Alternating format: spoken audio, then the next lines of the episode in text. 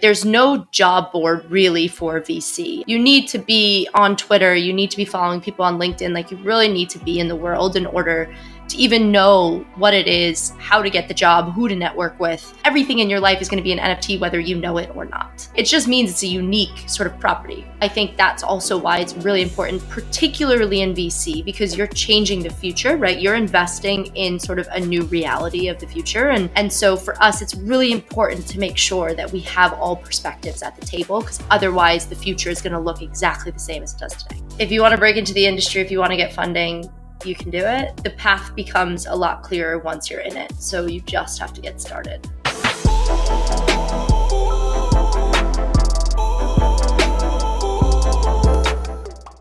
Welcome back to another episode of the Generation Hustle podcast. I'm your co-host Harrison alongside my good friend Amin, and this week we're continuing our VC series with another great guest. Episode 74 is with Nicole DeTommaso, Senior Associate at Harlem Capital.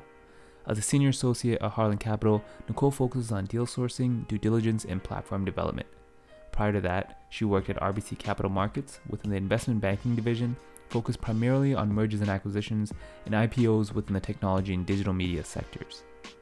Harlem Capital is a venture capital firm on a mission to change the face of entrepreneurship by investing in 1,000 diverse founders over the next 20 years. They invest post product, or what they call early seed, with a commitment to reserving specific capital for investments in minority and women founders. So we sit down to talk to Nicole about her journey into VC. She details the day in the life of a senior associate, the criteria and due diligence for investing into good companies, the future of the internet and Web 3.0, how VCs are preparing for future economic downturns, and much more. If you're looking to get into venture capital, this conversation is a great start. Thank you so much, Nicole, for joining us today. Of course. Thank you for inviting me to join you.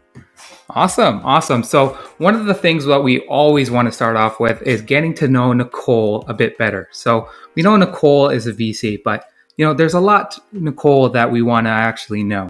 There's a person behind the story. And so, you know, one of the things that I find most important is there's always sometimes that life changing story that has influence and kind of yeah. pushes us into the pathway of kind of where we go. Anything that stands out to you that kind of maybe push you towards VC, finance, and that kind of world? Yeah. So I think there's two that come to mind for me that were sort of pivotal in my journey to getting here. And one of those was I attended Columbia University for undergrad. I was a first generation college student. And so I was fortunate enough to get into Columbia. Um, and so for me, getting into Columbia was a huge accomplishment and meant that I was on the right path, sort of to success and and you know was surrounding myself with with a great network and great mentors. Um, and so that was really big for me. And then i think secondly it was when i got um, an interview with rbc the investment bank. And my interviewer at the time, I admittedly didn't know much about investment banking. I think through college, I was trying to figure out everything. As I mentioned, I was first generation, so it was sort of learn as you go. And so for me, my interviewer um, was a guy who, and I didn't have all the answers to all the questions, right? I tried my best, but he saw potential in me. And I think, you know, he called me to give me the offer and he said, you know, I need to know that you're going to take this seriously. I need to know that you're going to accept this offer, but I want to give you the chance. And that to me obviously allowed me to get into investment banking, which l- allowed me to learn sort of the business landscape. And I really needed that base. Um, and so those two are sort of like the pivotal moments where I felt like I was on track in the right direction and needed the guidance, needed the network, needed the chance um, to really get my foot in the door. Yeah, and I think one thing you alluded to there is the opportunity and maybe a bit of luck that also played into it. Definitely. Um, the th- other thing that you mentioned there was you kind of coming from a, minor- a minority family. Uh, mm-hmm. Uh, so we can kind of relate to that.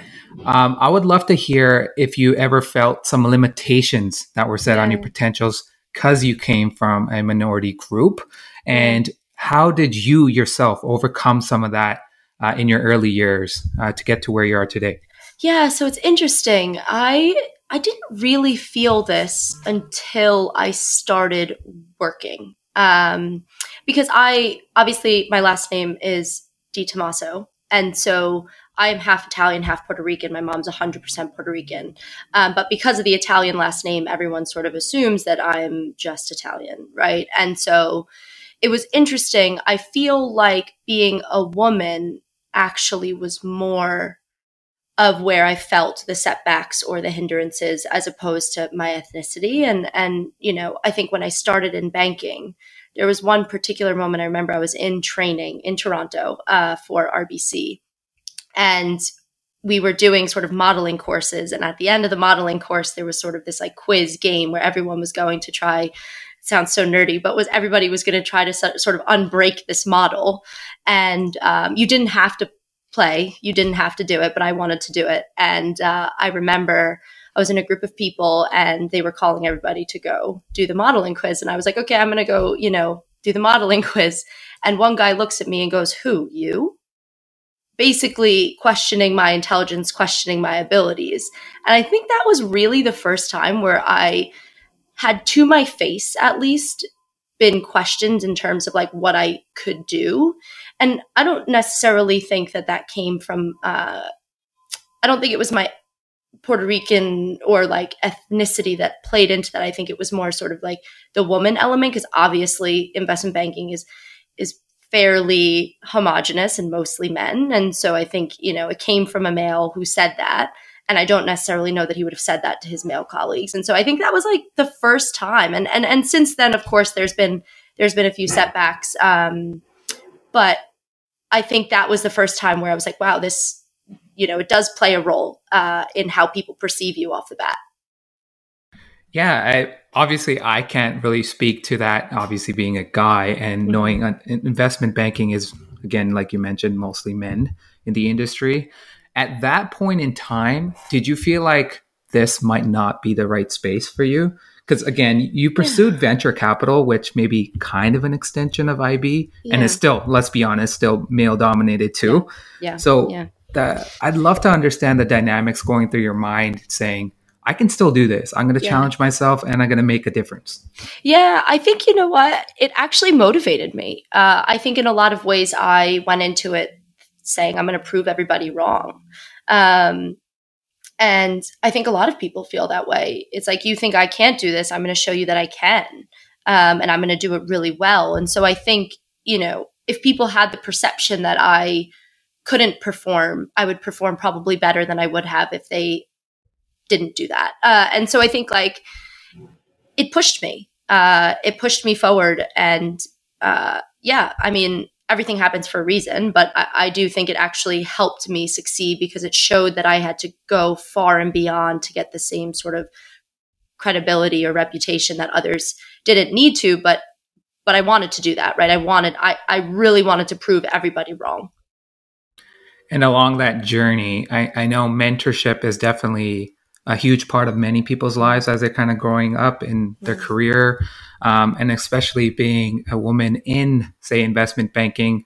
Um, or even now, did you find anyone that you kind of got close to, and did they help you kind of say like push you to the right path, maybe influence you the right way? Um, any of that that kind of came along throughout the journey? Yeah, so I think I've I've had a few mentors uh, in my life. I think a lot of them have been even my managers at work. I think I've always tried to have that open relationship with them because no one knows your situation better than someone you're working with. No one knows your goals your skill set, what you're good at, anything like that, more than the person that you're working directly with. And so I've I've been fortunate, and I, I, don't I don't necessarily think that everybody can have this relationship with their manager, but I've been fortunate in my career where my manager has played a lot a big role in in the progression of my career. Um, and so yeah, I'd say managers at work have always played a role. And then lastly, I think I've always went to my parents first they're always my first call. Uh, they're always there to listen, you know, and and provide provide their feedback. And I think even even to this day, right? And you know, I'm I'm 27, far out of school at this point, and and still my parents are are my first call uh, when anything happens. And so, um, yeah, it's been it's been a combination. But outside of that, I've also had some great mentors uh, that I lean on as well. um, and have provided me the guidance sort of I needed to get here. Yeah, I love hearing the sentimental piece where, you know, parents just being a good influence and yeah. them being kind of your number one go to individuals. Yeah. They obviously have seen a lot more than we have, uh, right? So it's always cool. I, I love hearing that. Um, and maybe just peeling back on that too, I'd love to kind of hear your story on you know your experience at RBC and maybe just like say the yeah. Toronto vibe that you may have yeah, experienced yeah, for a little bit. Um, obviously back then, probably not like the whole Toronto man kind of thing going on, but um, you know how, how how did you find it and uh, what was the experience like? Yeah, so uh, actually, I love Toronto. I we they send us up there for a month when we were doing our uh, training uh, before we came in full time. I did it for my analyst training as well as my associate training, so I've spent quite a decent amount of time in, in Toronto. Absolutely adore it. Um, I think uh, my experience at RBC it provided a great base of business for me. Uh, I and I've met some of my best friends honestly at, at the bank. Um, but I think ultimately, being a first generation college student, I needed sort of that base of business. Uh, and I did it for four years, had great mentorship, was able to have an experience where I was pitching to clients. I was I was coming up with ideas by myself, and so definitely had a unique experience there. But um, I loved it. I I I really truly did. Um, and the people there were were great. Maybe because Canadians are nicer. I'm not sure. Yeah, I, I think what the, one of the things that make Toronto unique is the diversity that we have. Yeah. Uh, I mean, New York's not much different. They have so many different individuals. I think Toronto's unique in that sense where there's like I don't know, hundred plus cultures kind of coupled into one city, yeah. Yeah, and I think it just brings that diversity and inclusion in that thought. I think it's a bit different. It makes a lot more people feel comfortable, and that's kind of maybe why we see a lot of immigrants come to Toronto or you know other places just because there is a certain level of comfort that they can experience while kind of working and finding their career paths and stuff like that so yeah um, I'm glad you enjoyed it. If you're ever up back in Toronto, let me know. Love to kind of show you what's going on again. But um, okay, so now we've kind of understood Nicole's early life, but now you know one of the things you're very vocal on is kind of helping individuals understand how to break into VC. Um, and so before we get into that, one of the things I love to understand is how did you actually discover venture capital? I know IB is maybe a, again an extension of it somehow, yeah. but how did you come a, come across it, and why did you feel like that was the next move for the right next move for you? Yeah, so it's interesting. When I was in investment banking, I didn't know much about venture capital, uh, and I know that sounds strange, but it's it is a different world. Yes, it's finance, but it is a different world. And I knew about private equity, like later stage private equity, like buyout funds, but I wasn't as familiar sort of with the the VC world or the growth world. And I think I came across VC honestly through Harlem Capital. Like Harlem Capital and sort of breaking into VC are synonymous to me because I was on LinkedIn one day and I saw their Fund One announcement. And I became sort of completely obsessed with their mission, with what they were doing. And so read every blog post they put out, watched every video, you know, listened to every podcast, uh, and sort of like it was like an epiphany for me, right? Like discovering venture capital where you can be in a world where you're talking to founders at the earliest stages of their vision and you know help them but then also do it for diverse founders uh, and I think there's one, you know, we spoke about this a bit, but IB is very homogenous. Uh, and as a woman of color who also identifies as LGBTQ, of course, there were many people like me around me in IB. And I think because of that, I had this drive for my next career, like switch to be where I was helping others. Uh, and so I discovered VC through Harlem Capital, fell in love completely with their mission, um, and then knew basically that it's where I wanted to be. And I think a lot of luck came into play with timing uh, and ended up, you know, I think I discovered them in, I don't even know what it was, uh, January. And I applied for their internship for the summer in March and fortunately got it. Um, I think a big part of that was also that I had reached out to a ton of past interns at Harlem Capital. Like I really, really did my research um, and was able to sort of break in through their internship and then was with them for about six months and then turned that into a, a full-time offer. Uh, and so that's really that's really how I found out about VC. It was it was through Harlem Capital.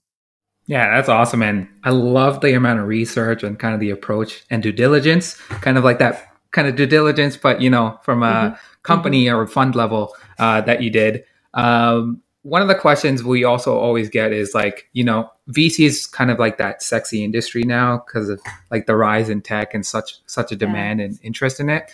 And internships have obviously grown in interest in that field as well.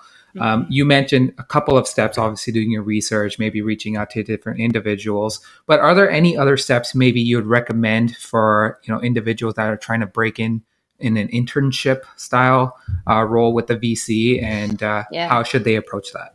Certainly. I mean, I think, yeah, you mentioned do your research, right? But I think also a big part of this and what I did as well was I created a Twitter. Uh, a lot of stuff happens on Twitter in the VC world, unlike other industries, and and it allows you to keep a pulse in the industry and and get to know people, uh, and even honestly, you could reach out to people on Twitter, right? But but it's a way to stay abreast of everything that's happening in the industry and and for me, you need to be involved in the world in order to just find the jobs, right? There's no job board really for VC. I mean, there's the occasional, you know, you have John Gannon's blog and things like that, but for the most part, you need to be on Twitter, you need to be following people on LinkedIn. Like, you really need to be in the world in order to even know what it is, how to get the job, who to network with, uh, things like that. And so, creating a Twitter is a really, even if you don't want to tweet, right? Like I say this to people all the time, is like you don't actually have to come up with any of your content. I created a Twitter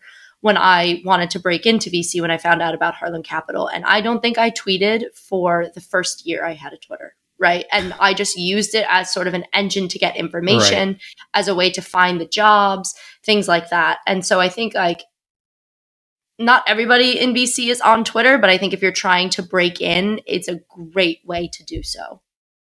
Yeah, and I think it's so important. Even on the founder side, I've had a couple discussions and yeah. where investors are saying you should be kind of more of a brand, try to build your brand. And they, the first thing to say is go on Twitter, figure yep. out what other founders are doing, yeah. and then try to build your own persona around that. Um, and you've built quite the following on Twitter now. I obviously follow uh, follow you, and I love your kind of job board feed that yeah. you always provide. Oh, yeah, Is it weekly? I think it's weekly, it's right? Weekly. Something weekly on Wednesdays yeah, so it's that's awesome, and you know I've gotten a few interviews about that process and whatnot. So uh, thanks to you, I've found some opportunities. Oh, um, amazing.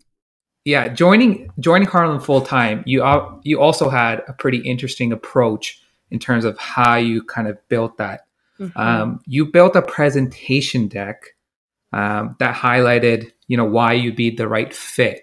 So, can you kind of talk to us about your thought process around that? Why you built that pitch deck, and yeah. why you felt like Harlem said that Nicole's the right fit. I mean, they could have chose anyone else for full time, but yeah. they chose Nicole. Yeah. So I was interning with them at the point that I created this presentation. So, so to give you the full story, uh, I'm not sure if I've ever said this on a podcast, so you might be the first one. But to give you the full story, I interned with them in the summer of 2020. At the time, they were still on their fund one and hadn't started raising for their fund two yet, right? And as you probably know, VCs are capital constrained, right? And so they're they're constricted by their fund size based on the management fee, and so they can't hire. They just don't have the capital to do so. So typically, hiring happens at the next fund launch.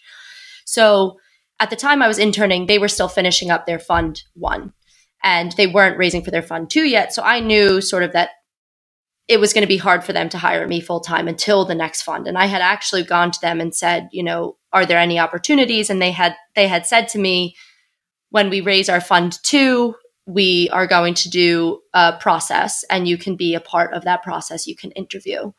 And at the time, they had said that it, that wouldn't be for another year and a half that they would be opening the position. And I wanted to I wanted to leave banking. I wanted to sort of move on to my next step. And so actually started recruiting for VC full time um, while I was at Harlem Capital because they had told me that the opportunity wasn't there yet. Anyway, fast forward, the BLM movement happened and sort of diversity focused funds and diversity was sort of at the forefront of everybody's mind. And Harlem Capital was getting a lot of inbounds from people wanting to support them.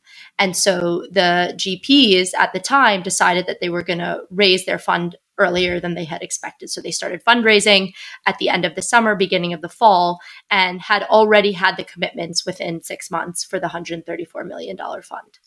And that was in December, right? And at the time, it was around October. I was aware that they were sort of mid fundraise and they were going to reach their target. And so in my mind, I thought, how can I turn this into a full time offer where I don't have to go through the, the interview process, right? And we had been working together. It was clear that they liked me, I liked them.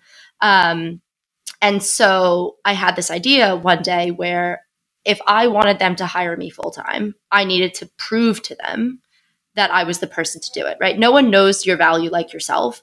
And so it was sort of this effort of, okay, I'm just going to make this presentation. I'm going to show them now that I've been working with them where I see the holes in the organization and exactly where I can fit in them.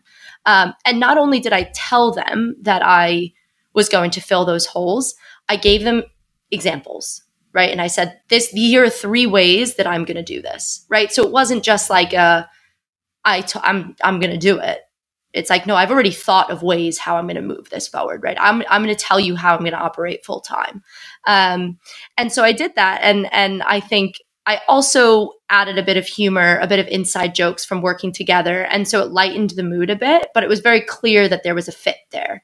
Uh, and anyway so I, I, sent it to them uh, when i was a fellow for my my midterm feedback and they gave me the offer the next day that's such a cool story, and yeah. you know, it's it's it, I find it really cool in the sense that you know timing is so important in the VC space, so and you took advantage of timing and just being in the right place, the right time as well, uh, mm-hmm. uh, understanding what was happening at the time, the movement. And you're like, yeah. hmm, this may be a good time to maybe execute on that idea. I, I, love working at Harlem.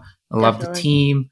And so Definitely. let's kind of take advantage of that. Definitely. That is so smart of you. And that's yeah. such a, you know, such an encouraging story for individuals trying to break into VC. You have to kind of have that unique approach because there's probably thousands and thousands of applications yeah. going in for that one role. Right, right. I, I also think it, yeah, it is important to think about fund timing because even if they want to hire you, it might not they might not have the capital to do so. But I also think it's interesting because VC is an industry where you can be creative to break in, right? Yeah. There's very few industries that actually give you that creativity to be able to sort of flex different skill sets to get in, right? And I think creating these presentations, creating a podcast, doing a newsletter, like these are all ways to break into the industry and get to know people that isn't necessarily applicable to other industries, right? Like yeah. you can't break into investment banking by doing a presentation or i mean maybe you can but it's less likely.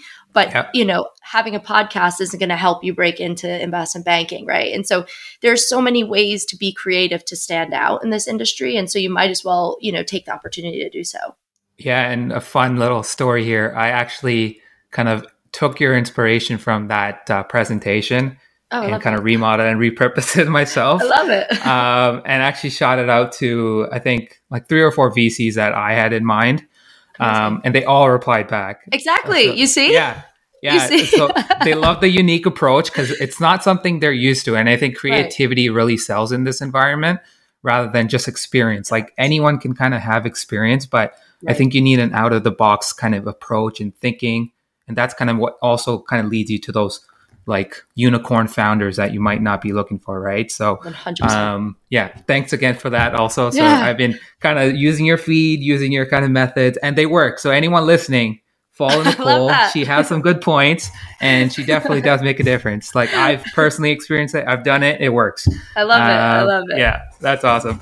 Um, okay, so kind of like moving into um, Harlem now. One of the things I'd like to ask you personally is is there any recent investment? We've, we've talked about the thesis, but any recent investment that your team has made that you'd like to highlight? Mm. Um, and maybe can you describe why they were a good fit? Because there's usually kind of specific traits that you kind of go for in your fund. Uh, every fund is unique. Um, and like, why were you excited about that project? Certainly, yeah. So there's one one investment, and and I should preface that we have gone sort of deep into Web three uh, over the past year. We think it's a really exciting industry. So there's one company called Glow Labs, which is loyalty rewards on the blockchain. Uh, they're all over Twitter. Uh, they have great branding. Um, Annie and Renee are are the founders, but essentially, they're everyone loves rewards, right?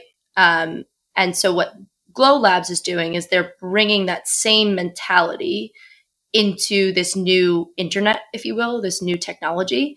Um, and so you think like we think, and the reason we got so excited about it is because we think it's essential infrastructure for the future, right? Essential infrastructure for this sort of new internet. Um, and brands are going to need it to reward their customers and things like that. And so we're we were super bullish uh, on the product itself.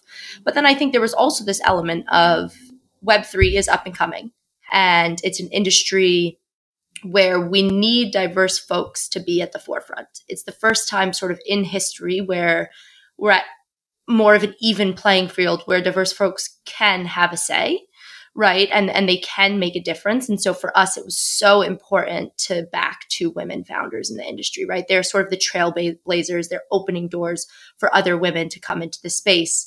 Um, and so that really got us excited as well. So not only did we love the product, we see it as essential infrastructure for, for this new, this new technology. We also loved backing two women who were daring and brave enough to enter a space that is still very male dominated, but are sort of like just doing it. Right. And they're incredible. Uh, and they really are, are like just doing it. Highly encourage everybody on this call to go follow them on Twitter, follow Glow Labs.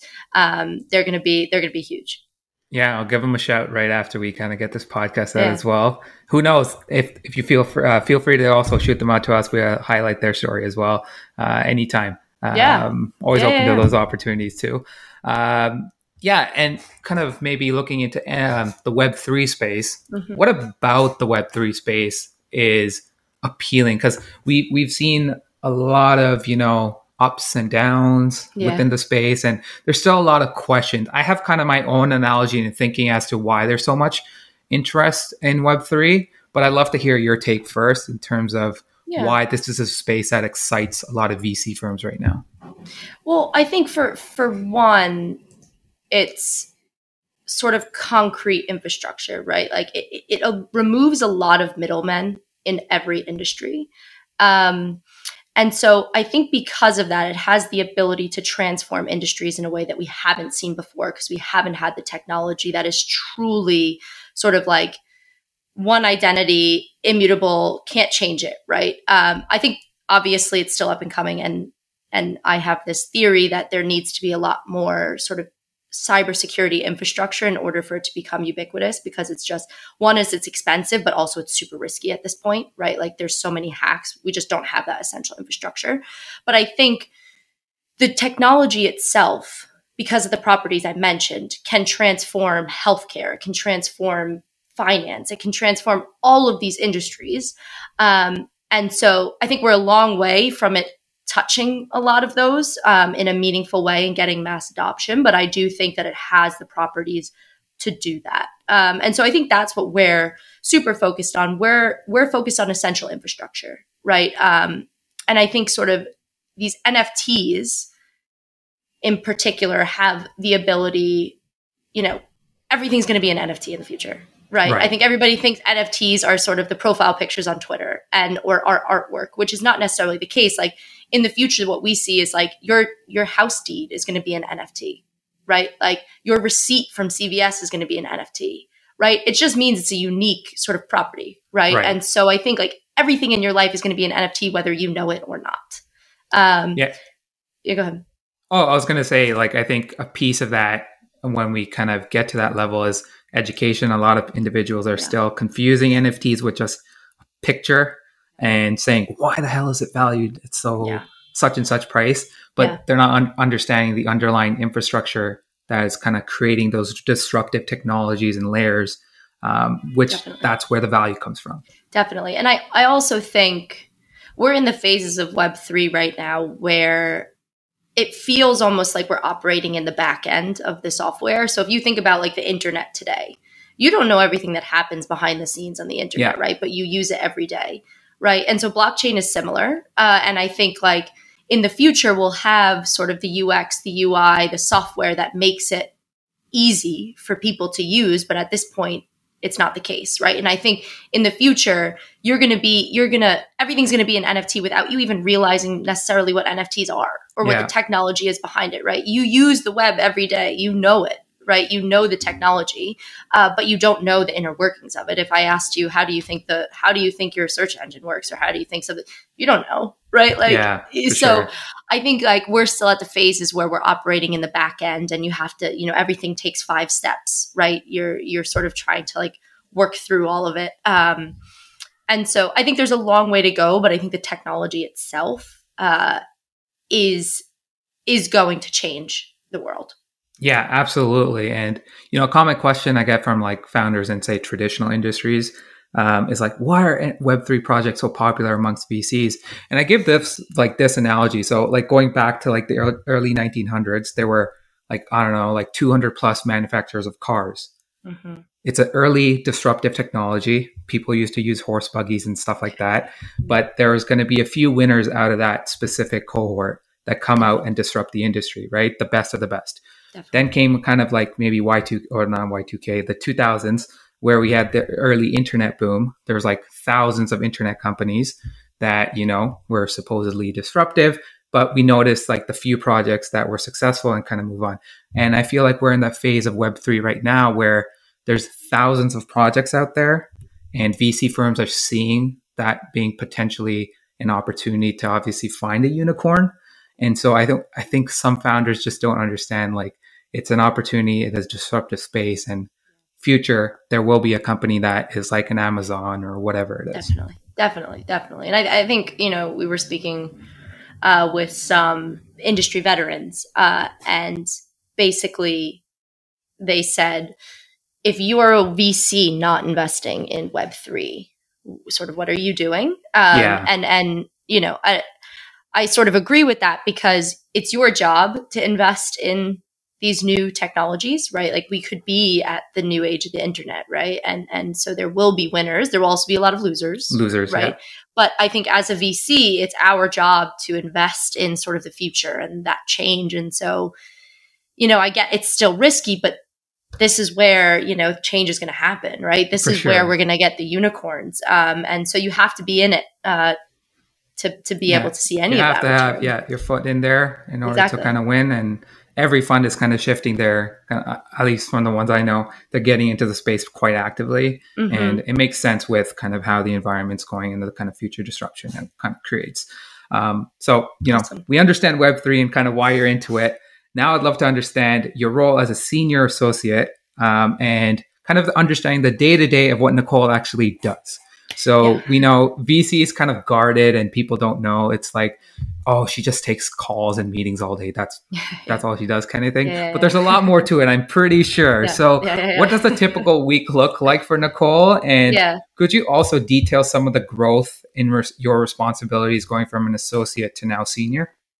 Yeah, so I actually joined as a senior associate. Oh, okay. Sorry, I um, so- apologize. Yeah. yeah. So I I don't have what the that trajectory looks like, but in terms of what my my day to day looks like or my week, I think you're right in saying that there are a lot of calls, right? Like I think there there are a lot of calls, but I'd say you know I sit on the investment team, and not every role is the same. I, I should say this, and I know I've tweeted this a few times. Like my role at Harlem Capital is going to be very different to other senior associate roles at other VCs Yeah. right? It's it's dependent on the size of the firm it's dependent on what you focus on et cetera et cetera. It depends on you know if you're a lead investor versus not a lead investor. And so what i'd say is my role at harlem capital since i sit on the investment team is i spend probably 50% of my time or more on sourcing and diligence. So sourcing is trying to find great companies right? Um, and part a big part of sourcing is also um, taking calls with other investors and and reaching out to your network often um, because a lot of deals are shared sort of through those Yeah. through your network um,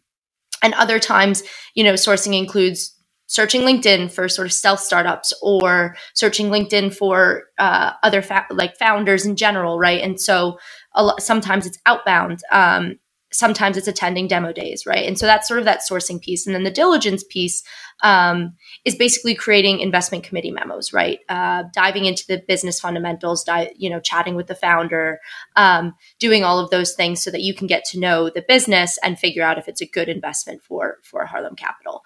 Uh, and so I'd say that's fifty to sixty percent of my job. Um, also, a part, a big part of my job, since Harlem Capital is smaller, we're seven people. Uh, we also obviously have platform, and platform is sort of portfolio company support, it's marketing, it's branding, mm-hmm. it's everything outside of actually investing that I think some people don't realize at, ha- are at VC firms, right? There are critical roles at VC firms that happen on, on the platform side that don't have anything to do with check writing. Yeah. Um, and I think because Harlem Capital is small, we recently hired, or last year, I guess it's been a year now, wow, um, someone who manages our platforming community. So she really helms okay. all of that. Um, and then we have a chief of staff who also sits on both sides and, and helps with our platform. But I'd say still, we do a lot of platform and community work. And so I spend probably the other part of my job doing platform work, which is portfolio company support, whether that's building models or helping them with fundraising decks. Got it. Um, and then, you know, on sort of the community side, we plan a lot of events. Harlem Capital is like a community fund. Um, and so we do a lot of events. So I could be planning an event in New York, um, could be helping out planning our founder summit. Um, and then also, we produce a lot of reports and branding, right? And so I think I am sort of the person on the team who leads the re- uh, data and insights. So all the reports you see that come out, um, a lot of those are done by me, and I'm sort of the person behind the scenes doing the, the data crunching. Um, so spend a lot of time there, and then also in general, just doing blog posts. Uh, we put out a lot of thought pieces. We put out a lot of uh, stats in the diversity industry in the in blog in blogs and um, so I think that's also a big part of my job. And so depending on the week, it shifts, but I'd say yeah. those are those are the major responsibilities um, that I take on as a senior associate at Harlem Capital. Yeah, and we, we talked about this before the podcast got started, but with relationship maybe with the macro environment, how has that kind of changed? And uh, mm-hmm. uh, could you maybe describe some of the conversations that you're having with founders um, yeah. in terms of just an initial screening and kind of get a thought process and get a feel for what they're getting into?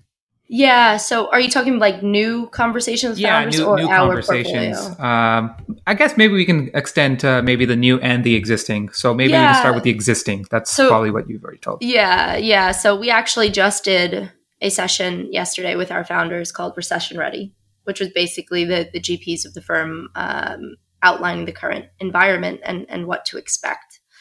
Um, but I think ultimately there's just a, a massive reset happening in the VC ecosystem. And I think, you know, the Fed increased interest rates. Uh, and when the Fed increased interest rates, that directly affects the public markets, right? And so public markets sort of declined, all valuations declined. Um, when valuations decline, obviously multiples decline. Uh, and when multiples decline, it means that exits are harder, uh, or exits and valuations come down, right? Um, and so what happens there, if you think about the valuation of a company being sort of revenue or EBITDA times a multiple from the public markets, it requires a lot more scale for these businesses to hit the valuations that they were at, right? And obviously that's difficult, right? Because those multiples came down a ton, right? And so you have to like double revenue. Um, and I think as a result, VCs are now seeing that their returns are going to decline. Uh, and when returns decline, LPs don't want to invest as much. And when LPs don't want to invest as much, the capital gets constrained and then we can't fund as many startups, right? So then you start to see that slow. So that's sort of what's happening in the market now. And I think because of that, VCs don't want to take as much risk. And so what I think is happening and what founders should be aware of is that there's going to be this reset in sort of valuation and dilution expectations, right? Your valuation isn't going to be 100 million at the seed right? Because that was ridiculous anyway. It wasn't based on business fundamentals. It wasn't based on anything. It was based on sort of hype and superfluous amounts of money. Um, I think also dilution expectations, right?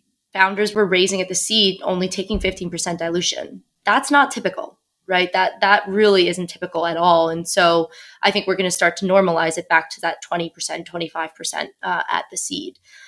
And so I think in our conversations, we're, you know, we've sort of said this exact thing to our founders yesterday, um, and that raising is going to be more difficult. If you do have to raise right now, which we hope you don't, we would like you to have 24 months of runway. So figure out how you can do that with, you know, cutting your burn. Um, but I think if you do have to raise right now, you have to go to market with the expectation that it's not going to be what you wanted before. Uh, it, it's going to be a bit more difficult, and you have to be okay with that. Um, and so I think that's sort of permeating through all our conversations, whether it's with our portcos or whether it's with new founders. Um, but with all of that said, I think there still is a lot of dry powder in the market that VCs have, that PE firms have. And so the capital still has to go to work. It might slow down, right, in terms of the pace at which it happens. Um, but there's still capital to be had, and winners will come out of this right? As long as you have good business fundamentals, if you're focused on the right yeah. stuff, some of the best businesses have come out of um, sort of downturns, right? And yeah. so the, be- the best founders will win. Yeah, for sure. And maybe an interesting question here is given the fact that we might expect a downturn, are your expectations of your existing portcos or kind of new companies coming in potentially for investment to kind of scale and grow at the same pace as they were from the expected kind of growth mm-hmm. targets when we had like maybe the past five years, or is a bit more lenient, say, you know, focus and leverage kind of those fundamentals, um, grow, you know, at a certain pace and scale, which is manageable. Mm-hmm. Um, and then at a certain stage, you can kind of double down and kind of scale. Yeah, I think our messaging has been survive right? Yeah. And if that means cutting your burn and foregoing a bit of growth, that's okay. Okay. Right? It's it's it's we want all of our companies to make it out alive, right? And so figuring out a way to do that is is key. Um and so yeah, I think overall messaging is get to that 24 months. Hopefully in 24 months it will reset will be at a better time when you do need to go out and get capital. Maybe you're not, you didn't grow as fast over that period, but um, ultimately your business fundamentals still have to be there, right? Unit economics have to be good. Yeah. I think previously what was happening, it was spend at all costs, right? Yeah, spend, spend for costs. growth, right? And yeah. and that growth was really the piece that everybody was looking at, and not necessarily the spend to get there. Um, and I think now what's going to happen is that growth is going to be important, but what's really going to be important is your business economic, like your unit economics, right? Like, are you smart with your money? Does that growth equal sort of what your, you know, that your unit economics and are they making sense? And I think that's going to play a larger role now than necessarily that top line growth was. Um, right. And so, yeah, I guess to answer your question directly, yeah, messaging is survive. Maybe that means foregoing a bit of growth, uh, right. but but that's okay. Yeah, and maybe just uh, a thing there is just like as a finance professional, I kind of feel like, wow, my role is actually a bit more important the next uh, couple of years coming yeah. down the uh, down the roadmap, right? So, um, one of the things I've told some of the companies I've worked with is obviously cut cut costs and all that kind of stuff. But if you have like a good, solid financial person, like they should be able to kind of manage you through this process and mm-hmm. kind of maybe even if you have to take on some debt and stuff like that it might be the right choice just to kind mm-hmm. of get you through this whole pace and block that might be yeah. coming up. So um, at least finance is picking up steam, I guess, in terms of importance. Because yeah. it always used to be uh, like I, have been first finance hire at two startups, and I guess like you kind of take a, a roll back a little bit from like sales, growth, and all that kind of stuff. And now it's just like there's so many questions just thrown on me. It's like, what do you think about this? What do you think about that? yeah, can you yeah, yeah. can you reforecast this? I'm like, yeah. all right, like okay, now I'm, oh, now I'm getting busy. Yeah. So it's just an interesting kind of shift in mentality from founders uh, that I've seen, definitely. but love it. Um, well, the finance person has to play a role in every in like division now. Yeah, like you have to be aware of sales. You have to be aware of all of these things. Whereas maybe they were taking a step back, as you mentioned and yeah they're they're a person to kind of open up those tough conversations.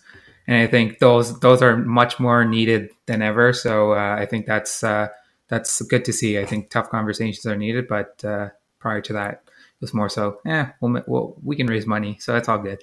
Um, okay so we earlier we alluded to this topic around diversity within vc and ib and maybe the thing i want to talk about now is just kind of like as a whole, why do you feel like maybe the industry in the first place got to a point where we're kind of very homogenous in, yeah. in the state? I, I, maybe you have thoughts on it. Um, yeah. you've been in the industry a little uh, longer than I have, obviously. So, um, what are your thoughts on how we got here today? Yeah, I mean, I think ultimately it comes down that it comes down to VC is very network heavy. It still is, um, and up until recently, jobs weren't even posted publicly, right? It was all done through network. Yeah. Um, and so I think the industry started homogenous um, because of sort of systemic reasons. Um, and I think because it was so network driven, what ended up happening is people didn't have diverse networks. And so the jobs were going to non diverse folks. Um, and it kept going that way because the jobs weren't public. Um, but I think even with that, even if the jobs were public, the information isn't ubiquitous, right? Like people don't really know what VC is. I was in finance, I didn't know what VC was. I can't imagine that, you know, everybody outside of finance knows what VC is, right? And so I think there's a lot of gated info as well, and a lot of stuff is shared internally. Um, and as a result, doesn't allow people to educate themselves on the industry. It doesn't even allow them to know that this is a career path. And and so I think that's sort of what happened is everything was so insular to the industry. Um, the information, the jobs, everything. Um, and I think that led to it continuously being non-diverse, which I still think is is a big issue today. We're nowhere where nowhere near where we need to be. But I think that also plays a big role in sort of why a lot of diverse founders don't get funded because you know humans have subconscious biases they tend to gravitate towards things they know um, which leads them to invest in founders that look like them or have similar values to them. Um, and because there's no check writers on the other side that are diverse, diverse founders struggle, right? Um, and so I think it's sort of this vicious cycle uh, that that we're slowly trying to break, but we're trying to retroactively break it, right? And and that's difficult. Right. And why do you feel like it's important to have a diverse kind of thinking and unique approaches when it comes to tackling these problems. Um, and why will it play kind of a strong role in promoting VC as a whole, but innovation as a whole um, yeah. when investing in these individuals, founders, yeah. and yeah. diverse VCs in general? Yeah, I think I think within the VC industry, but also outside of the in VC industry, is like diverse perspectives are just objectively better for for business right? Having different people around the table and different thinking is objectively better. There's there's tons of data to show this.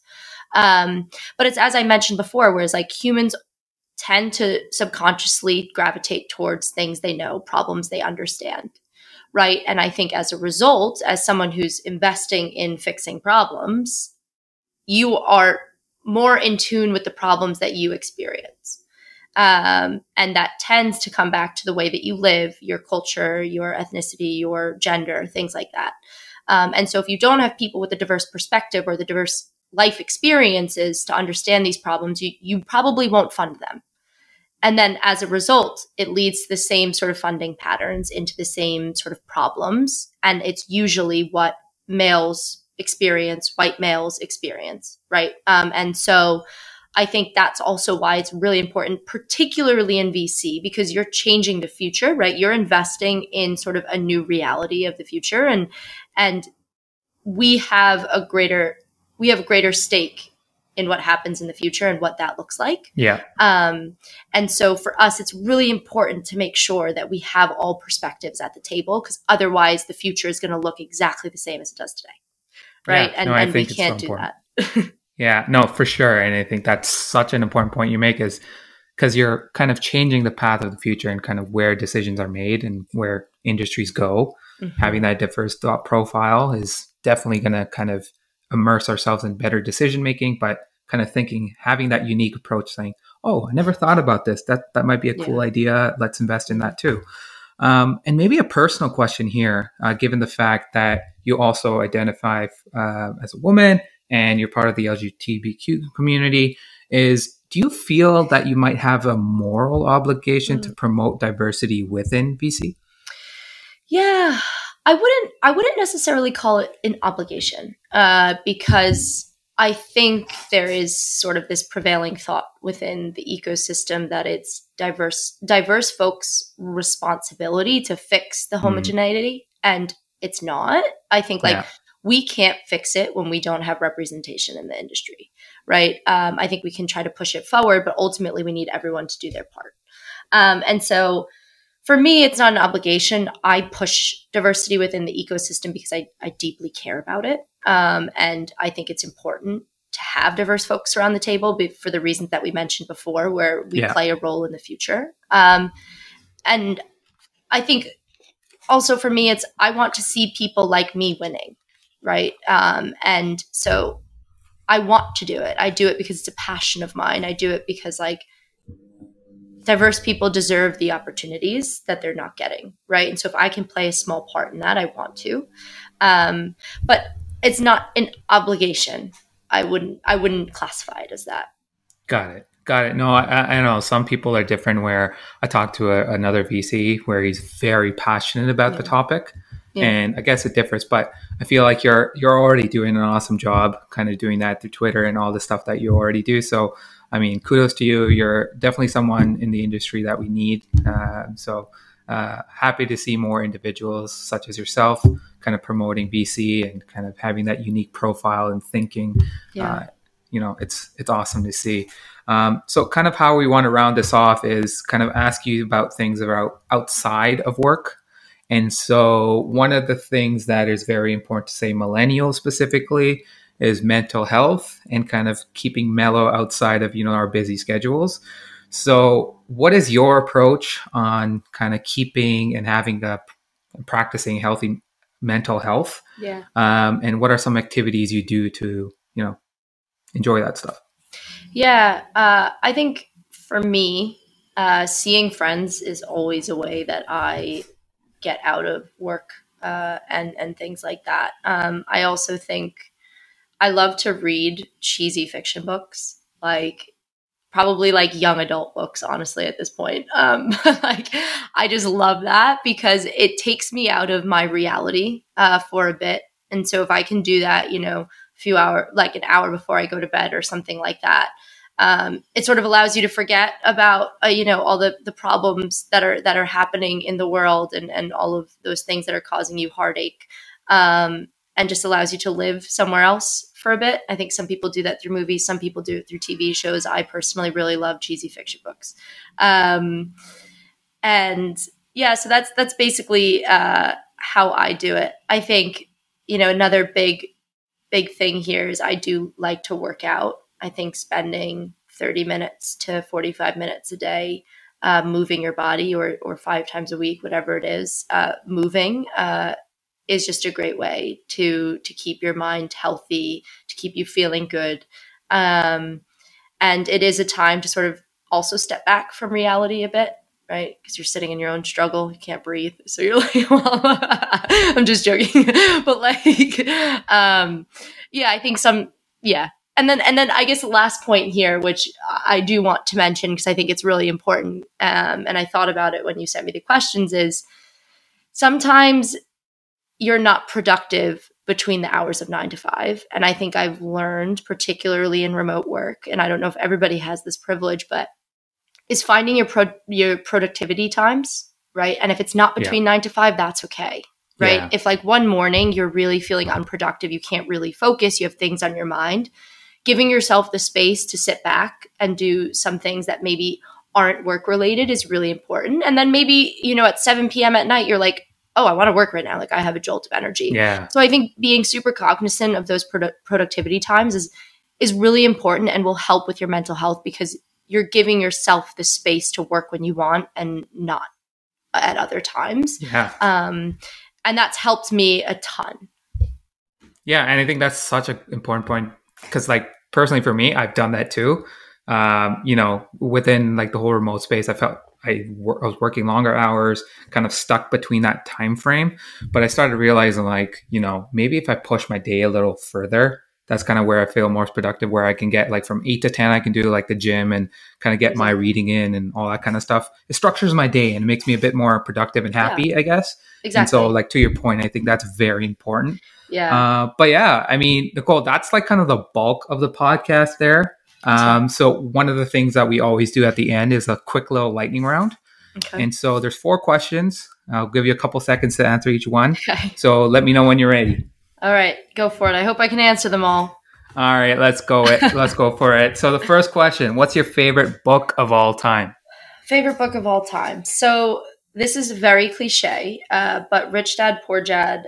Oh, okay. Rich Dad Poor Dad changed my perspective uh, towards life and career and money and everything. Um, so I, I have to go with that one, even though I don't know if it's if it's you know the best book of all time. It was one that had a, a really big impact on my life. Absolutely. I think that's that's a catalyst for so many people just to kind of shift their mindset on how to how finance works and how Yeah. real money is made. Yeah. Um, okay, next question. Uh, if you've traveled to this place already, but um, what is kind of on your bucket list of a place to travel to? Oh, uh, I recently discovered my love of Vietnamese food. Um, Mm, interesting. While I was spending time in London, and I adore it and I love it. So I would, pr- I really want to go to Vietnam so that I can eat authentic Vietnamese food. Awesome. No, that's actually also my answer too. That's that's on my bucket list of going there. Like I have friends. I have a friend. His girlfriend is from the south. He's from the north. So they have completely different perspectives. yeah, yeah, and yeah. I was just like, tell me how to travel Vietnam and kind of go through that process. yeah, Because yeah, like, yeah. it's different. Like their approach is different. Yeah, um, yeah.